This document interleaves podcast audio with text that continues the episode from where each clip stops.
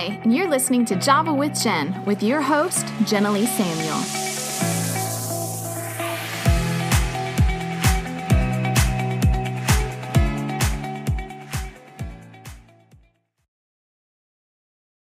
Hey, friend, it's a good day to have Java with Jen. I'm so glad to see you.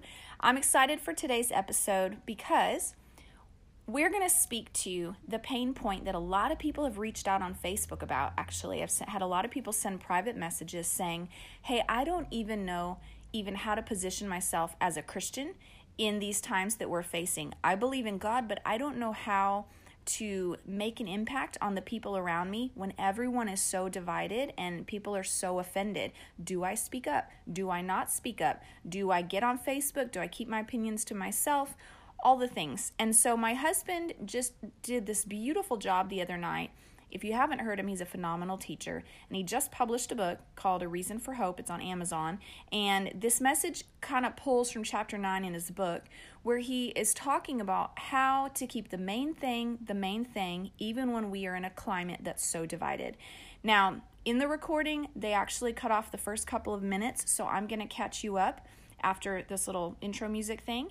And then hang tight for the life hacks at the end because I share with you what I've been doing to grow long, luscious eyelashes for about a third of the cost of more expensive um, serums and stuff that I've invested into in the past.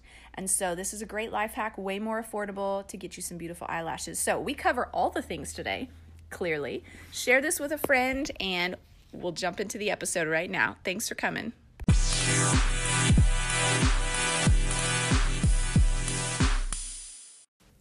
We're in a time in history in which many of us, pretty much all of us, have not seen in our lifetime.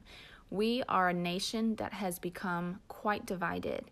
And those that we're trying to reach with the gospel will fall into one of three categories.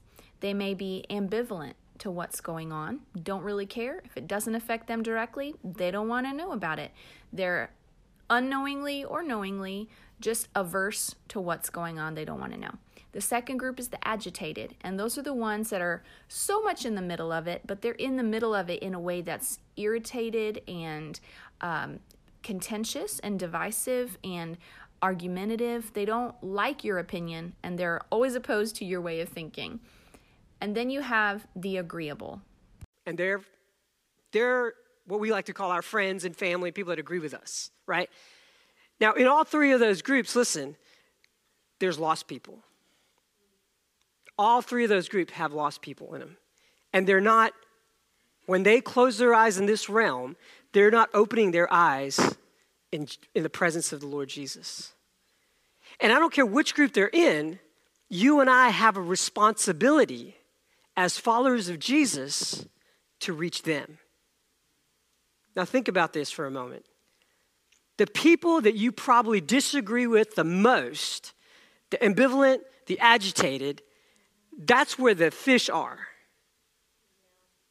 They're not in this group that is just agreeable with you. The lost that you're trying to win are the enemies of the cross. And it takes some great wisdom to win your enemy to the Lord Jesus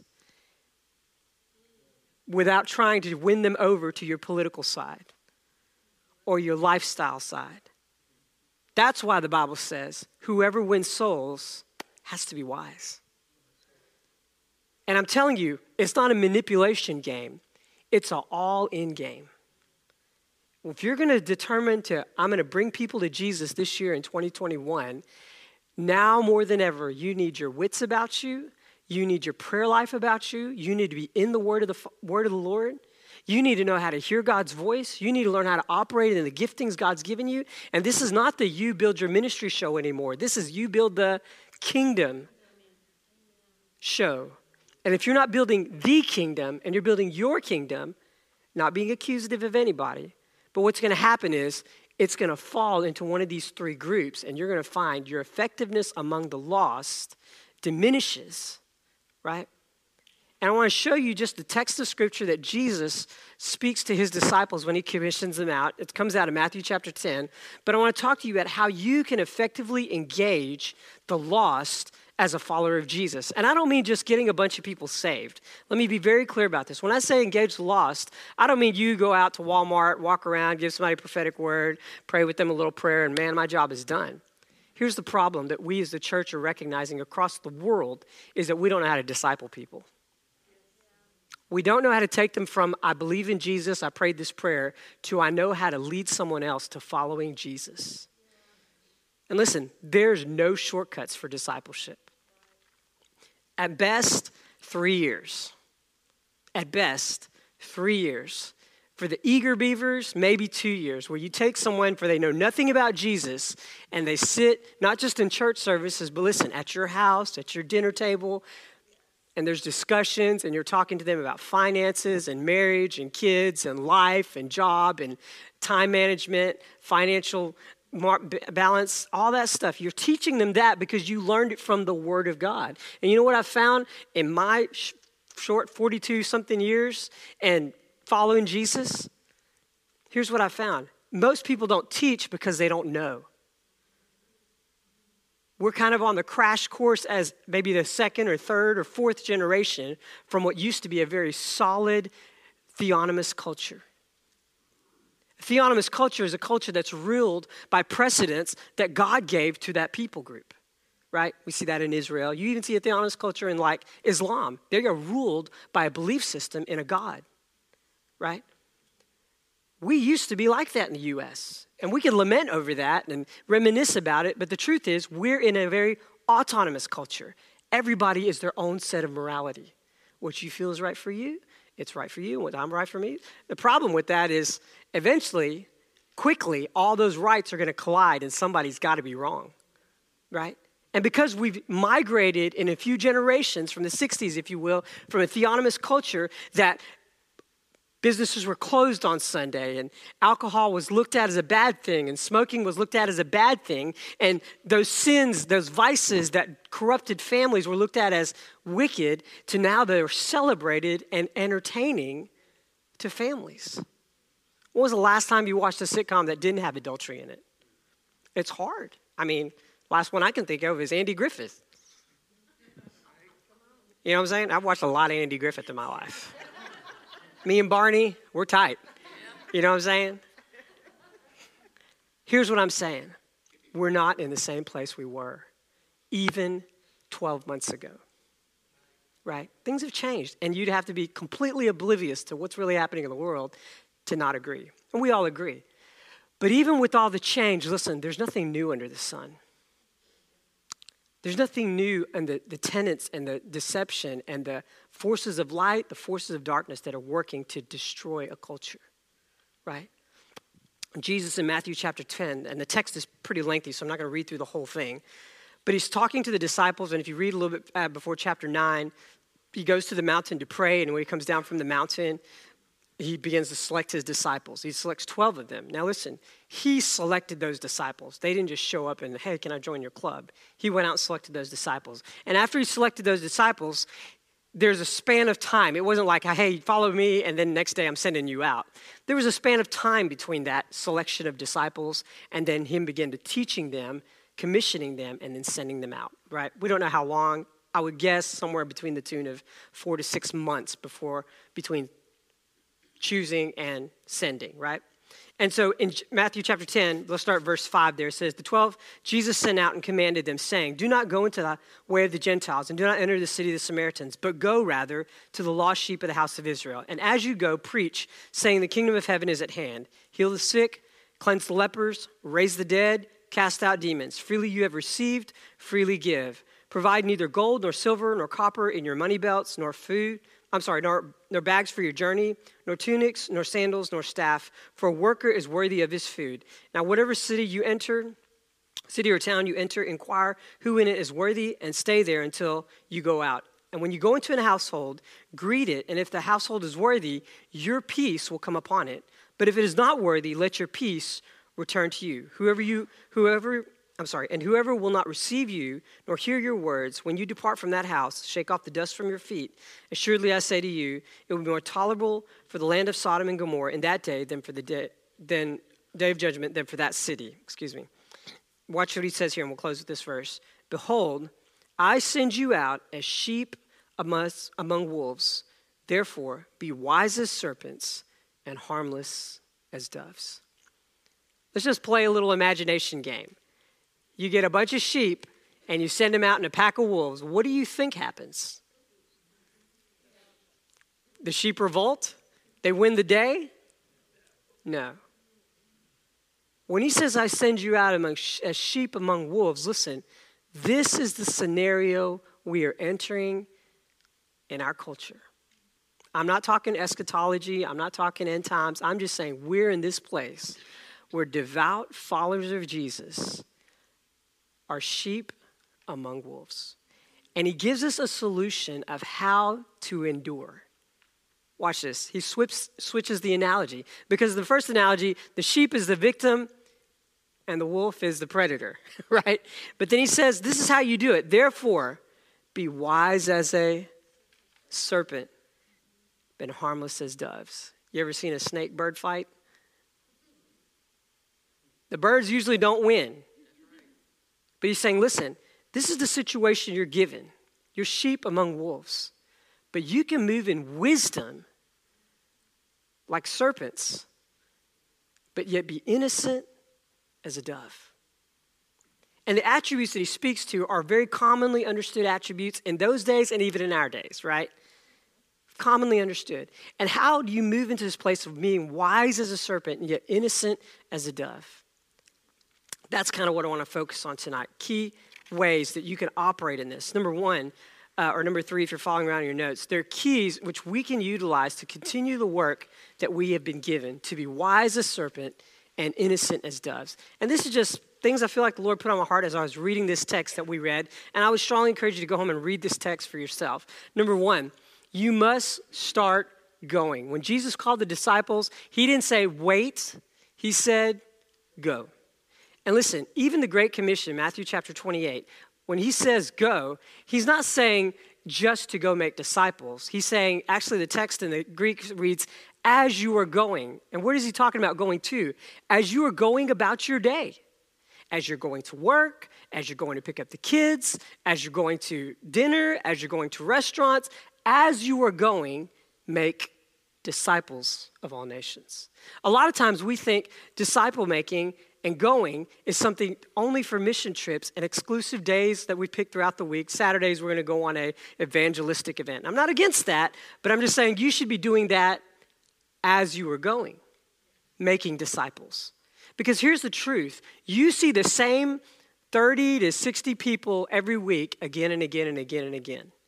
And there's a good chance the majority of those people aren't in love with Jesus. And notice I didn't use the word saved because that's such a fuzzy term now. Everybody in Southeast Texas is saved. Everybody. I remember when, when I was a youth pastor, we had a ministry down at, in, at the corner of uh, 7th and Liberty or 8th and Liberty in downtown Port Arthur. Every drunk I spoke to was saved. They even had scriptures they could quote me. Everyone, every prostitute we encountered, every, every drug user, they were all saved. So we got to throw that qualifier out the window. As you are going, we are to do what? Make disciples. And let's define what a disciple is not a churchgoer, someone who is aggressively following the teachings of Jesus. We're not talking eternal security cards. We're talking aggressively following the teachings of Jesus. Let me give you a great book recommendation that I just finished up a book called The Spirit of the Disciplines by Dallas Willard. And he talks about what it looks like for someone to follow the life of Jesus. Dallas Willard's a phenomenal writer, wrote some incredible books the first book that, he, that I read of him was Divine Conspiracy, which you should read. It's an incredible book, repackaging the gospel. But the one I'm telling you about is called The Spirit of the Disciplines. And he talks about the life that Jesus lived and the disciplines that he had, that every believer in the New Testament church, all the way up to about 300 AD, these lifestyle disciplines that everybody had disciplines of solitude, fasting, praying, reading the word, vows of poverty. And I'm not talking about poverty like it's a good thing, but vows to not become obsessed with materialism. And he talked about these disciplines, and it literally drove the early church. So when we talk about following Jesus as a disciple, we're talking about following what he did, not just what he said. How did the disciples in Matthew chapter 10 know how to go cast out demons, lay hands on the sick, cleanse the lepers? Because they saw Jesus do it. They saw him raise the dead, they saw him cast out demons, they saw him do it. And listen, the disciples that you make, if they don't see you do it, no matter how much you tell them how to do it, they won't do it. You can teach them all day about giving to the Lord of your time, energy, and finances, but if they don't see you doing it, it's not just going to happen. Well, God will just have to reveal it to them. No. God is using the church to reveal his will to the world. That's how this setup goes. And so, if I, as a church, don't model for people how to live for Him, and I'm not saying I've got to be perfect, because that's one of the traps we fall into. Well, let me get my life all together, and then I can really disciple some people. That day will happen the day after you die when you feel like you got it together. Right? So, you start now, you disciple people through your struggles. Right? Especially if you got kids, then you can really expose all the struggles you have. Right? Invite some people over, watch it happen. You know what I'm saying? Disciple people through your struggles. All the parents are laughing because it's happened. Keys right now in our time that you need to grab, grab a hold of in this disciple making process. Number one, the fear of sickness and disease. That is one thing that's going to try to immobilize you today in 2021 to, from stepping out and going and making disciples. And let me, let me just be really honest, okay? Let's talk about the COVID elephant real quick. I've had numerous friends die. So I'm not up here acting like, you know, oh, you got to be a man of faith and nobody's ever going to get sick. I've had numerous friends die. I was at a funeral uh, last week and I'll be at a funeral this week of friends of mine who got COVID and it mutated into pneumonia and such and such and they went through the process and they died. But death is not something we fear as followers of Jesus. Because if we've done our discipleship work well, we're leave, letting them go in this life. We know this story is for a life to come, right? You know, the easiest funerals to do as a pastor are someone who's lived a long life of following Jesus. The hardest ones are when you don't know, right? And so we have to remove that fear of sickness and disease. Stand in the authority of God's word concerning your healing and move with wisdom and courage. Sickness is real, and the emotional impact of sickness plus isolation plus fear is a fatal weapon of the enemy. And that's where I think the enemy is using now. Not just sickness and disease, but sickness and disease plus isolation plus fear, and people literally losing their mind in a 14 day span of craziness. It's bad enough. Listen, I'm a big whiny baby when I'm sick. Ask my wife, right? I milk it for everything I can get, right? Listen, some people have vacations. I just get sick, and at least two weeks out of the year. You know what I'm saying? But here's the deal: we have to stop being afraid of sickness and disease. I can tell you before, and I had COVID uh, about two weeks before Christmas, right? Two weeks before Christmas. But before that, I remember so many times going and talking with people, praying with people who were sick. And as, when I left them, I could feel the symptoms coming on. And I'd have to just say, no, I'm not going to let that happen. And stand in authority and rebuke that thing and fight against it. Sure enough, it would pull off. And that happened like three or four times before I got sick. Is it a battle? Absolutely. You know why? Because all sickness comes from the devil. All sickness comes from the devil, right? But the Bible says for this purpose was the Son of God manifest to destroy the works of the wicked one. And then it says in Acts that Jesus went about healing all who were oppressed of the devil. Notice, healing all who were oppressed of the devil. So every person that Jesus healed was oppressed of the devil, right? We know sickness doesn't come from God, it comes from the enemy, and we've been given that authority. Am I saying you'll never get sick? I'm saying even in sickness, you can live victorious because death, hell, and the grave have been brought to the feet of Jesus. When you get sick, believe God for healing. And you keep fighting for healing until when? Till you're healed or till you see Jesus. That's what we have to come to, right? The other thing that will try to immobilize, immobilize us or trap us in an inactive Christian life nostalgia. And this is a fun one. Oh, do you remember before COVID? Do you remember before? And I'm just gonna, I'm just gonna, uh, when things will get back to normal, then I'll start ministering as I once did. When things get back to normal, then I'm gonna start inviting people back to my house. When things get back to normal, then I'm gonna start going to, you know, tell people about Jesus and praying for the sick. But when it gets back to normal, Stephen, and here's the problem with that we may never go back. It may never go back to normal. At least never go back to a normal where you feel comfortable enough because listen, once the fear gets planted in, only faith can get it out. You know what I'm saying? Waiting for the tormentor to stop is not going to happen, right? Nostalgia will lead you to complacency. Now, listen, there's good old times we sit around, we talk about, you know, you remember when this, and, and we have good memories. Nothing wrong with good memories. But don't let good memories give you pause to be nostalgic to the place of complacency. And there's still people, listen, we talk about it all the time. Pastor uh, Kevin and I have talked about it, and other pastors, you know, there's some people, they've been out of church now for months, almost a year. And listen, they're not healthy emotionally, spiritually, some of them even physically. And not because God's punishing them or anything, it's just when you're out of community, it hurts, like what Pastor Kevin was sharing earlier. And so, nostalgia will immobilize you. Fear of sickness and disease will immobilize you. The last thing, escapism. Well, I'm just going to hold on until Jesus comes and rescues me from all this stuff.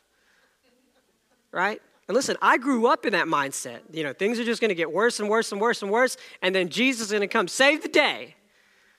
Do you know that was not the belief system of eschatology until about 1900? According to church history, all the early church fathers, all the way through the medieval times, all the way through the dark ages, all the way up to 1900, the belief was that the church would one day get so strong that it would take over the world, and then Jesus would come because the Spirit and the bride would say, Come, Lord Jesus.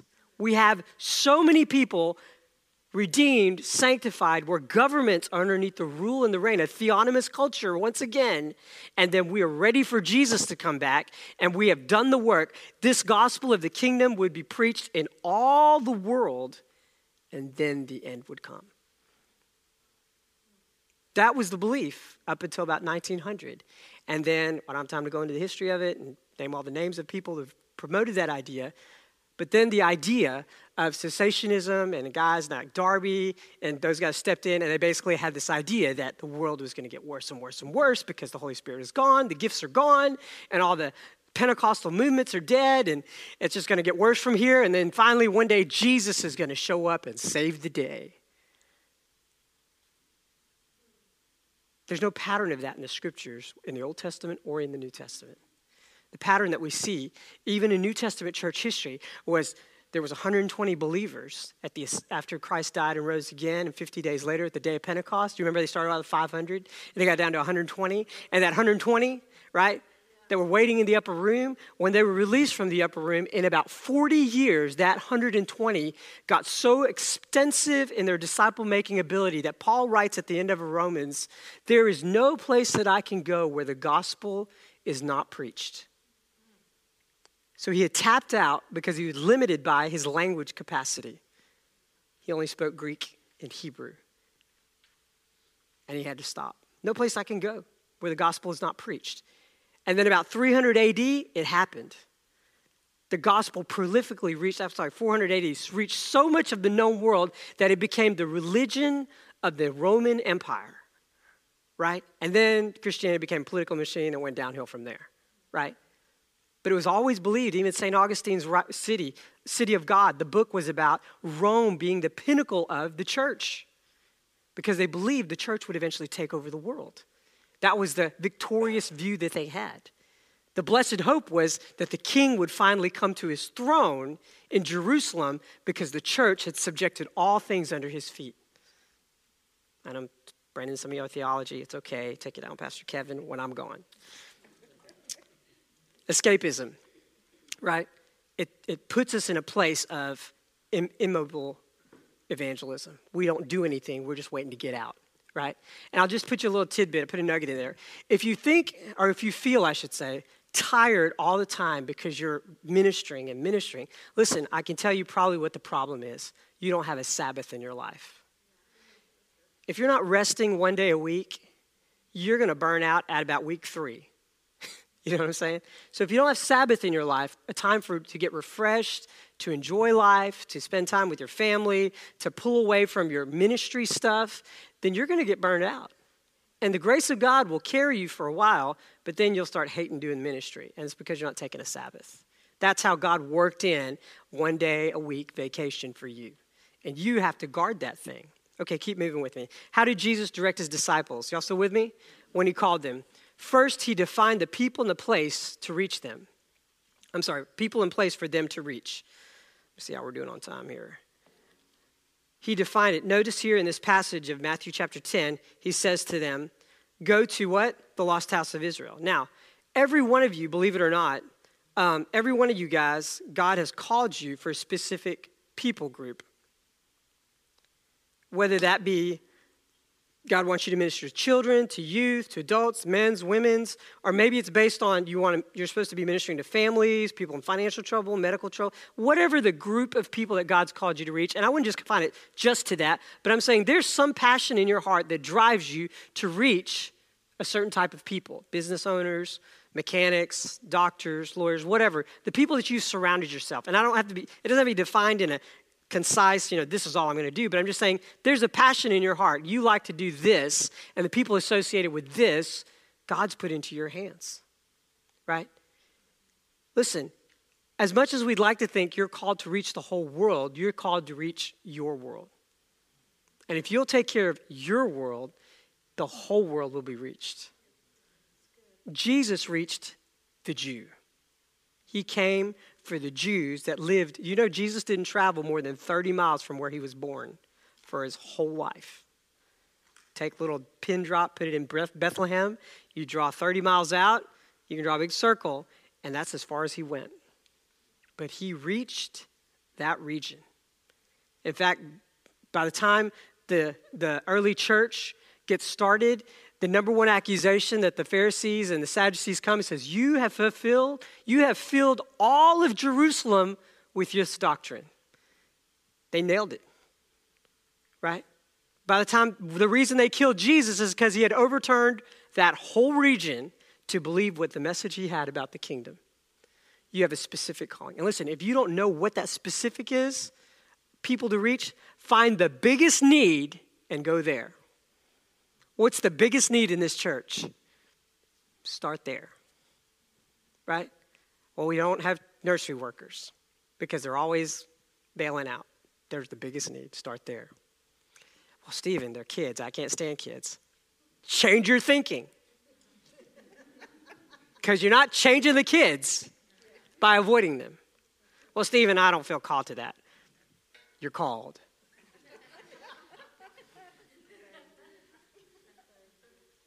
Listen, find the biggest need. And here's the problem a lot of times we want God to hand us a platform when He hands us a towel. And here's the problem with that. And I get it, some people are not called to children's ministry. You know, I get that. But here's the deal you'll never know what you're called to until you try out where the calling could be.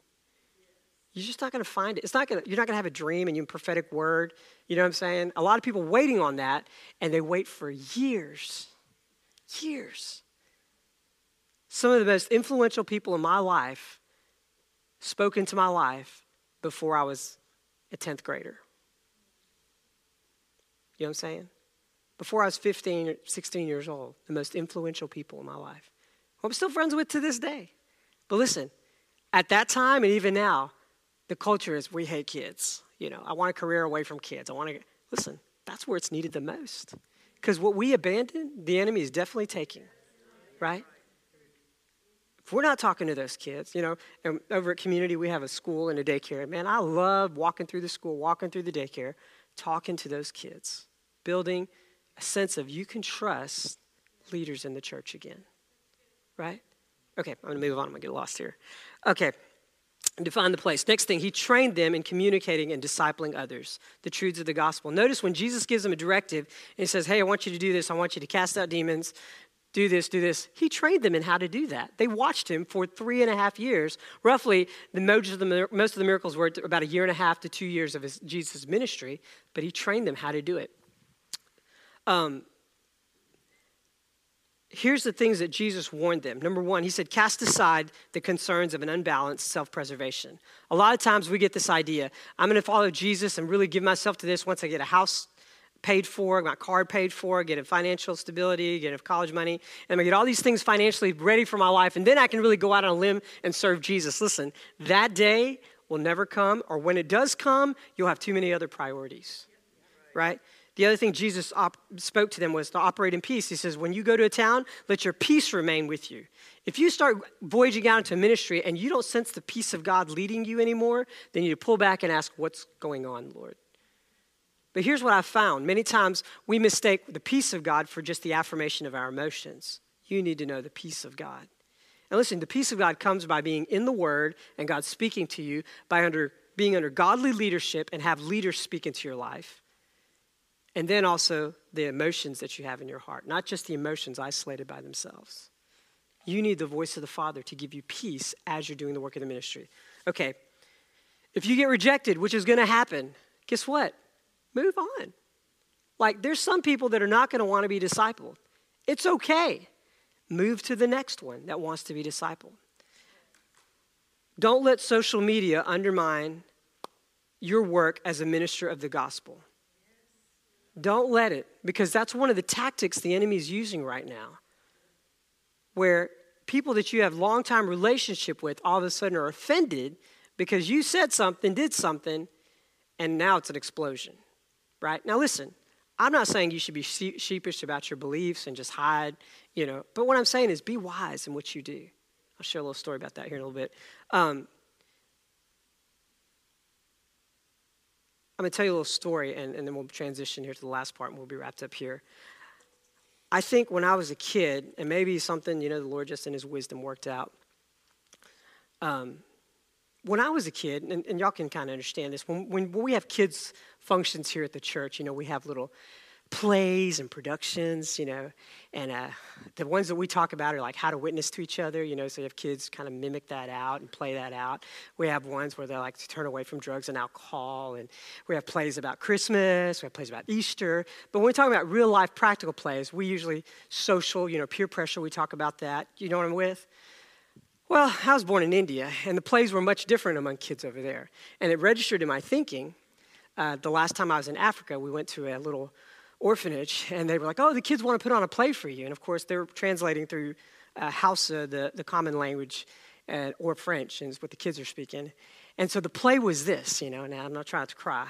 So the play was this: there was a, a little family, you know, a husband, wife, and some kids, and they were in a living room, and there was a loud beating at the door, and these men came in, and they put a gun to the head of all the kids, and the mom and dad had to say yes to Jesus, and the kids were killed. That's the plays I grew up with. When they come for you, we practiced how to say yes to Jesus. It's such a shift because we've never seen persecution. But I was born in persecution. We knew what not to say in public. We knew what not to do in public. We knew what kind of pins not to wear on the lapels. Because although it wasn't overt intense persecution, you just knew how to be wise as a serpent.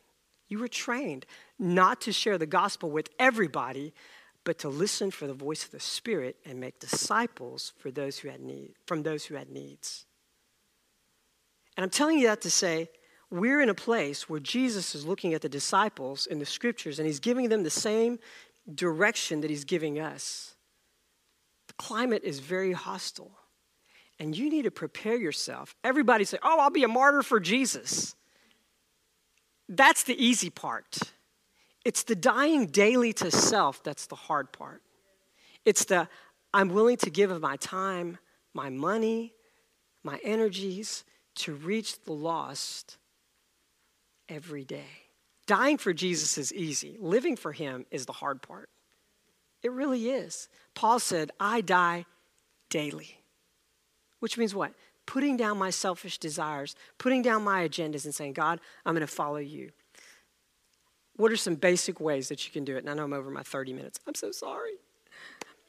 Consistent prayer. And let me tell you, this little tool, I'm on the last page, point A, consistent prayer. And this little tool is powerful. And I say it's little, it's not little at all. But it comes from the book Contagious Discipleship by a friend of mine named Paul Watson. Paul Watson shared this strategy that his father taught him, Paul, and his brother David.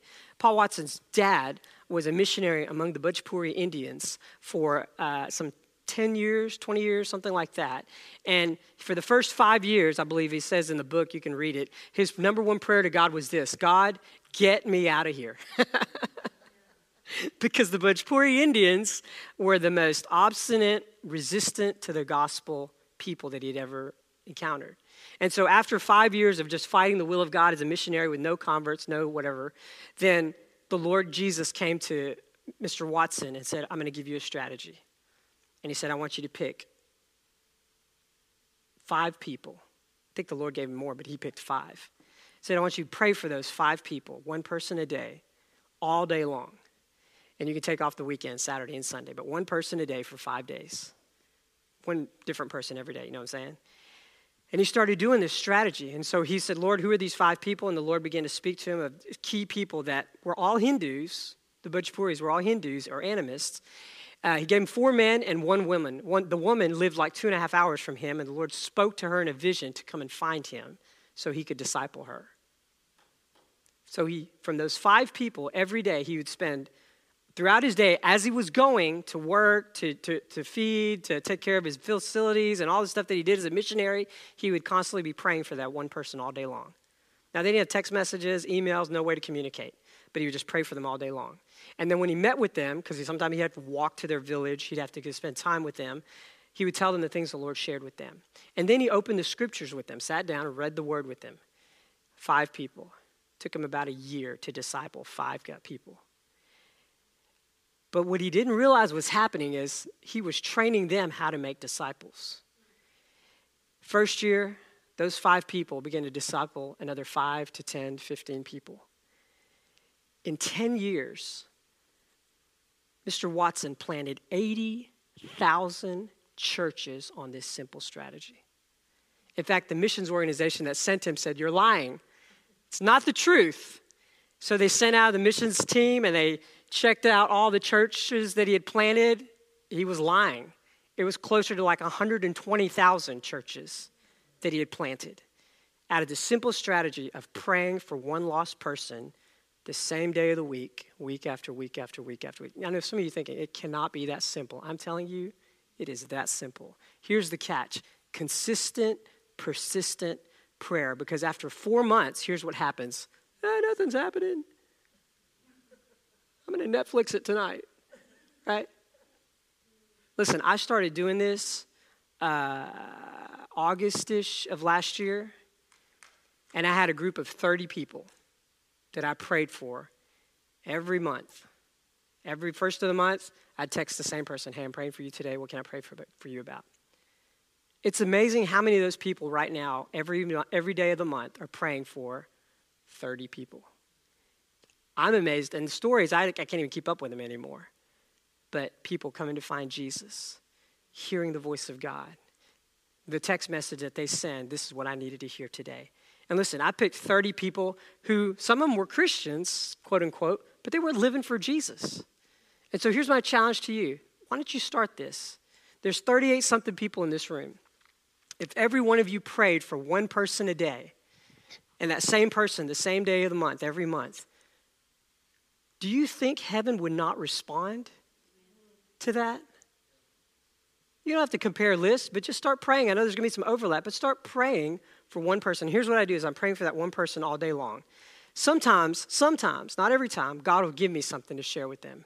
And I'll shoot him a text. Hey, I was praying for you today. And I felt like, I don't say God said, I just said I felt like blah, blah, blah, blah, blah. Because most of them are not believers. And I'm amazed at how their heart will get softened There's one guy I'm still working on. He's one of our neighbors. His name's Terry. Terry, I love him to death. He's an elderly black man. He works at the refinery as an operator. He's got all gold teeth. I love it, like solid gold teeth. And he's got a really thick, accent. You know what I'm saying? Like, he calls me preacher. Every time I say, hey, preacher. And uh, anytime something's wrong at Terry's house, like his water pump or his swimming pool, he calls me preacher. Preacher, can I, can need your help? And then, of course, my wife is first lady, right? First lady. How you doing, first lady? Terry is as lost as a goose. Lost as a goose. And I've been praying for Terry for six months. Every, whatever day of the month it is, I text Terry. Terry, praying for you today. You and Miss Pat. What can I pray for you for? Every time he responds, Preacher, pray for me. Pray for my kids. It's touching his heart. Listen, it may take me another year and a half, but I'm going to get through. And he's going to hear the gospel. My whole neighborhood is on my list. Every neighbor. I'm walking up and down. That every neighbor I should say that God said, "Hey, that's the one." I'm praying for them. They're all, most of them, lost. But I'm praying for them. Listen, I'm not telling you miracle stories happen every day. They take time. But I'm telling you, I would challenge you make a list of 30 people and pray for one person a day all day long at the red light while you're waiting at the doctor's office when you're at the grocery store you bring that person and you begin to pray some of you guys we're spirit filled people right pray in tongues for them right and you might be amazed to see god start moving in their life because you're praying there's a young man uh, who i graduated high school with his name's corey and he came into my life about two or three years ago and you know his life was a wreck and went through counseling but i started praying for corey six months ago and then after texting him two months, three months, he finally texted me back and he said, Hey, listen, I need to talk to you. Came to my house and just unloaded all this crap, all this stuff that's going on in his life. His wife was about to leave him. His kids were all rebellious. His finances were tanking. He was about to lose his job. I mean, like the worst, best country song ever, you know what I'm saying? And I remember sitting on my back porch with Corey. We had a cup of coffee. It was a nice evening. And I just looked at him and said, Corey, he's been raised in the church. Both of his parents are believers, raised in the church. I said, Corey, you need to start following Jesus. That's the problem. He said, What do you mean I'm not saved? I said, No, I'm not saying that. I don't know. I'm just telling you, you need to start following Jesus. Corey didn't talk to me for a month. I texted him that next month, Hey, I'm praying for you. And man, something in his heart just switched. And from that day, he said, Stephen, I think the Lord is telling me about slapped myself in the head when he said it. I think God's telling me to start spending more time with him. So he decided if from the first time he moment he woke up, he was no longer going to grab his iPhone and check his Instagram and Facebook, but he was going to read a proverb a day. In 30 days, this boy's life transformed because he chose to read the Bible when he rolled out of bed. You know how many hours we've preached that from the pulpit? You know what I'm saying? Corey and I started walking through the book of Mark together, one chapter at a time, one week at a time. As he's reading the Gospel of Mark, it seemed like the first time he'd ever, he's like, Did Jesus really do all this stuff? Yes, he did. Corey got sick, went to the hospital, had to have surgery. And in the middle of, before surgery, he calls me and says, Listen, I'm believing Jesus for this healing. Went through the surgery, comes out, and then he calls me and says, Why didn't Jesus heal me? I said, Corey, I don't know. But he did get you through the surgery. Maybe he's trying to teach you has goodness in spite of the attack of the enemy. He hangs up the phone with me. The nurse walks in and says, Hey, listen, for some reason, we have a lot of extra money and you don't owe us any money for a pretty extensive surgery. Corey got on the phone screaming, yelling, hollering at me, like, This is amazing. Jesus is, I feel like, and then just the story goes on. And then he lost his job, and then he began to trust God for his finances, and then God got him a better job. Then his marriage is doing much better. His communication with kid is growing. He's back in church. But listen, it took almost a year of just every 16th of the month, text Corey Williams, hey, I'm praying for you. Listen, it works. Here's what it takes time it takes time. As you're doing this, invite other people to pray with you. Now, I don't share names with until I get permission from them to share names, but I have a group of people that I text. It's called the Discipleship Making, Making Movement. And it's a Facebook group, and I'll say, hey, pray for Jay, pray for this person, that person. And now I have 50 people praying for this one person at one moment. I've got a prayer team behind me. Listen, there's a great prayer team right here. You could build a little network. and everybody be praying for the lost. If we don't pray for the lost, you are foolish to think that you're going to have the right words at the right time to trick them into following Jesus. Because that's not evangelism, that's a trick. And they'll figure it out, right? No man comes to the Father unless the Spirit draws him. And so we have to start praying for the lost to come in. Take time to talk with people. I've got two more stories and I'll finish this up. Take time to talk with people. I'm always in a hurry. I'm late most of the places I go. Just ask my wife. I'm always in a hurry, right? Because our clocks demand that we be places all the time. But here's what I found I have to stop and take time to talk to people. I'm by nature very introverted. My idea of a good time is Starbucks coffee and a book and no people. That's really what I love to do, right? But even personality, because a lot of people like to blame their personality for when they feel they want to be a little disobedient to the gospel, right?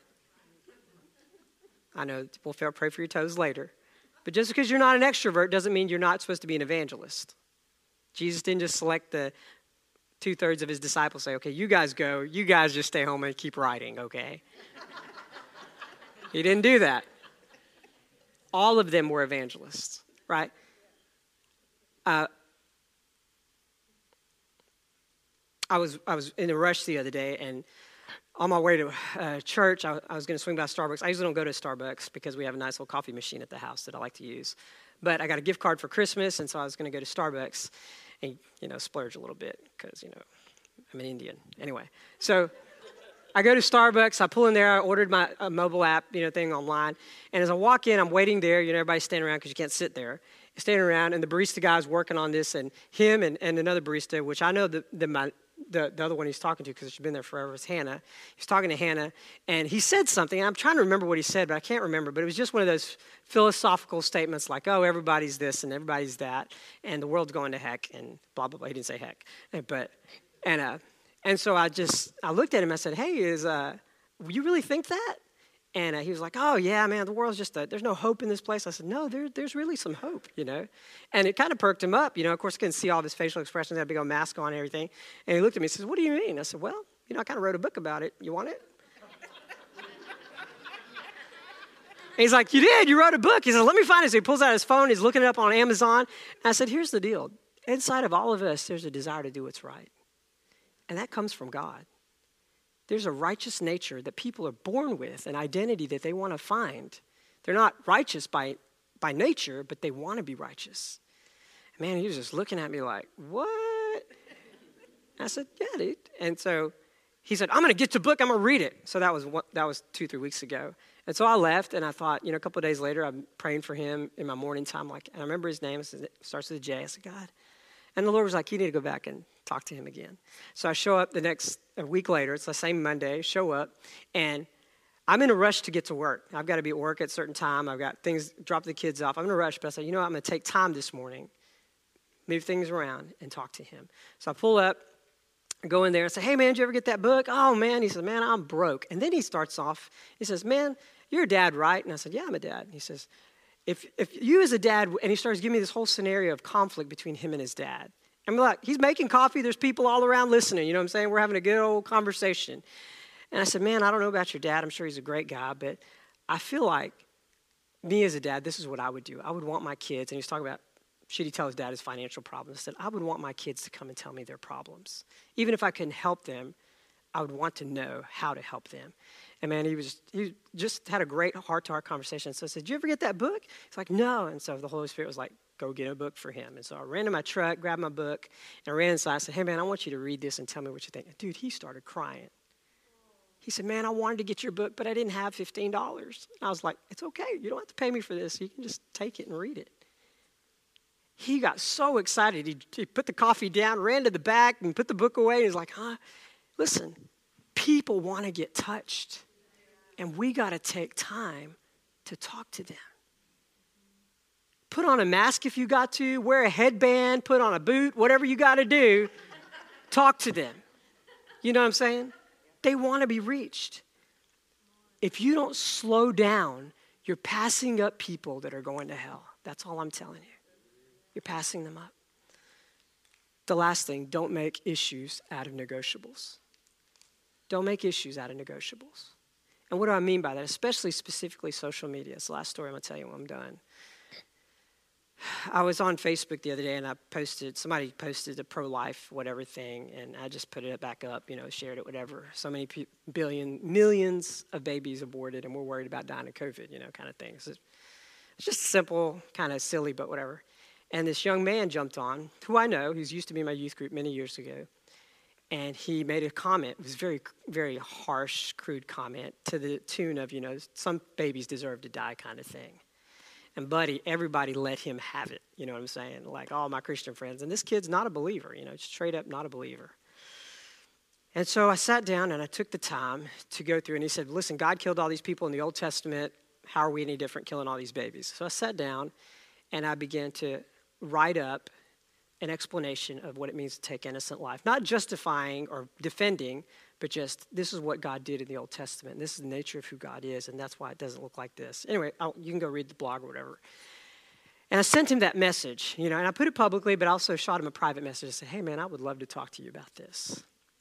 Now, this young man, his father's passed away. His father died of cancer. His father was a good friend of mine. He's a pastor. And he shoots me a message back and he says, Man, thank you for taking the time to explain this to me. He said, One day, I want to be able to go see my dad, and I don't know how to get there. Can we talk? It would have been so easy just to blow up and leave him in there. People need you to slow down. Think about what you're saying because the weight of your words have an eternal impact. That's why Jesus says, every word that men shall speak, they will give an account for. Your words, your time, your energy. Listen, it can make an impact or you can live a trivial life. I'm going to leave you with this. You need a place, a priority in your life of reaching the lost. As God is speaking to you, you have to have an outlet. What feeds you has to feed people around you. And if you don't have a way of doing that, and I don't care what the excuse is, and I'm not saying I don't care as I'm insensitive, I'm just saying there's not a reasonable cause to say I'm going to isolate myself from doing the work that God's put on my shoulder because of XYZ. There's not one. Are we in hostile times? Absolutely. Are we in a place where the enemy is taking full advantage of dividing and separating, even within the church? Absolutely. But listen, you don't have to play that game. You don't have to play that game. You can stay focused on this great commission that we have to go and make disciples. The most fulfilling feeling in your life as a follower of Jesus, the most fulfilling, I'm telling you, is when you make a disciple who knows how to make a disciple and they can follow Jesus without you because you've trained them how to follow the master. It's the most fulfilling in your life. In this group of 38 people, if every one of you made one disciple a year, and the next year you and those disciples made one disciple the next year, it would only take seven years to hit the population of winning of disciples. I mean, focusing on one person all year long. It would only take seven years. Be 4,864 people would be discipled in seven years. It's very simple to do, not easy. Simple to do. And there's tools that I wish I had time to pour into you to give, but I, I pointed out a book to you Contagious Discipleship by Paul Watson. Dallas Willard's The Spirit of the Disciples. Here's the deal you have to create avenues to learn how to make disciples. Big part of that is church. Being here, when God gives you a word, it's not just for you, it's for everybody you're ministering to. You got to start praying for the lost, one person a day, 30 days out of the month, and then do it again the next month, and then do it again, and then do it again. And here's what I do it's really simple. When I'm praying for that person that morning, I text them, I'm praying for you. They'll text me back a need. Sometimes they don't text back. But when they text me back a need, I text them back the prayer. Lord, I pray. Click, click, click, click, click, click, click. And many times it starts a conversation. And then a conversation leads to coffee at Starbucks. And then coffee at Starbucks leads to relationship. And relationship leads to Jesus. I'm telling you guys, now more than ever, there's grace. The lost are so hungry. Let's stop. And you're not here because you're the excuse making kind. You're here because you're looking for a, a roadmap. How do I start this? It has to start with prayer. It has to start with an active, I'm going to start engaging the lost today. Listen, don't do the don't do just the fly by night things. Well, I'm going to walk around Walmart and look for a disciple. No, you're already seeing them every day the teller at the bank, the cashier at the grocery store, the barista at the coffee shop, the coworker that doesn't know Jesus. You know what you do? You just start praying for them. That's all it starts with. You just start praying. Success specifically, poignantly, actively praying for them. And you might be amazed that God has been waiting for you to just start. Let's bow our heads. Lord, I thank you for your faithfulness tonight. Thank you for your goodness tonight to show us, Lord, just as you're showing around the world, tools and strategies for your children to actively engage and to reach the lost. Lord, I pray, God, forgive us for waiting for revival to break out and powerful speakers to come and moves of the Spirit to happen. We've looked to those as subsidies to the work that you've given us, substitutes. And tonight, we feel the mantle, the weight of responsibility to reach the lost. And Lord, I pray that you would give us tonight, Father, heart to receive this word, just as you spoke it to the disciples 2,000 years ago. Lord, that we would heal the sick, cast out demons, cleanse the lepers, raise the dead make disciples because we freely been given these things. We will learn to freely give them. Lord, I pray for your peace and your presence. Even tonight, God, as we've been sharing, you've put images of families, faces who need to be reached in our community, in our circle. Stir our heart with compassion for you, for them.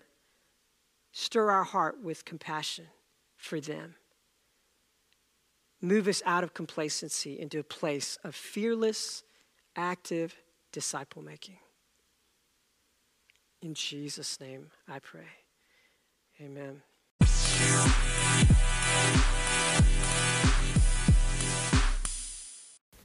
Okay, so for today's life hack, this is super simple, but I had used, um, my eyelashes had gotten really short and I was very frustrated over it. And so I was like, Lord, what is going on? Turns out my body, my thyroid was struggling. I actually needed some iodine in my system. And so I started taking iodine, which actually just helped rebalance my hormones so that my lashes could grow and my hair could grow. Um, but I had done a whole tube of Lash Boost by Rodan and Fields, which in the past has been miraculous on the growth of my lashes. Well, I did a whole tube while I my thyroid was struggling and no growth, zero growth. And I was like, "What the heck?"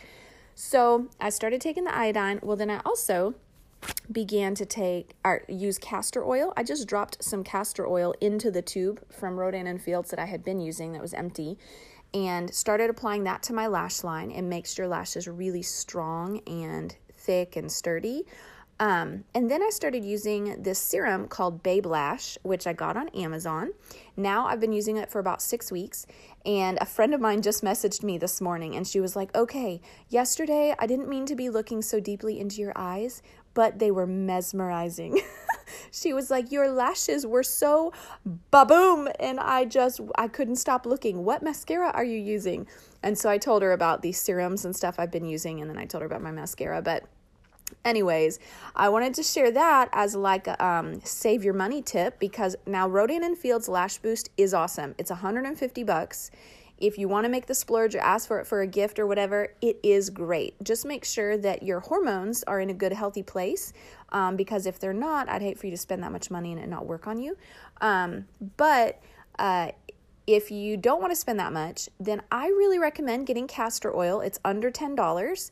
Um, and then just putting it in like a tube where there's like a little brush applicator that you can put swipe along your lash line. And then you could also get the Babe Lash from Amazon. If you just use castor oil, you'll see some thickening and some growth. I don't think it'll be as much as if you use it with the serum, but I've been using the serum now for like six weeks or so, and suddenly the momentum has caught up, and my lashes are like my mascara is getting up in my eyebrow line because my lashes are so long.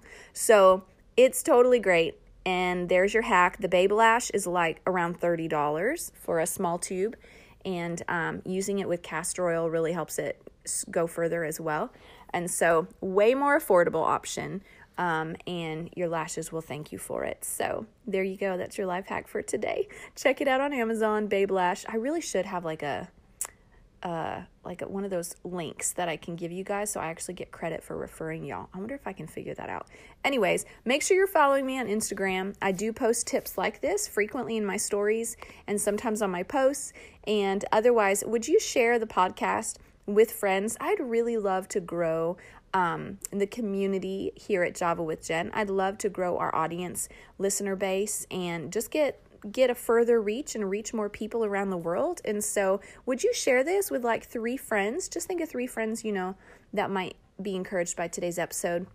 Send it to them and encourage them to subscribe to the podcast and dig into some of my past episodes. There's quite a few to choose from now. So, anyways, I love you guys. Thank you so much for your support, and we'll see you guys next week.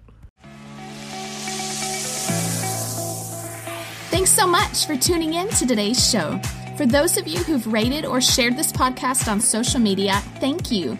Reading your comments and reviews always means so much to me. Listen, let's stay connected.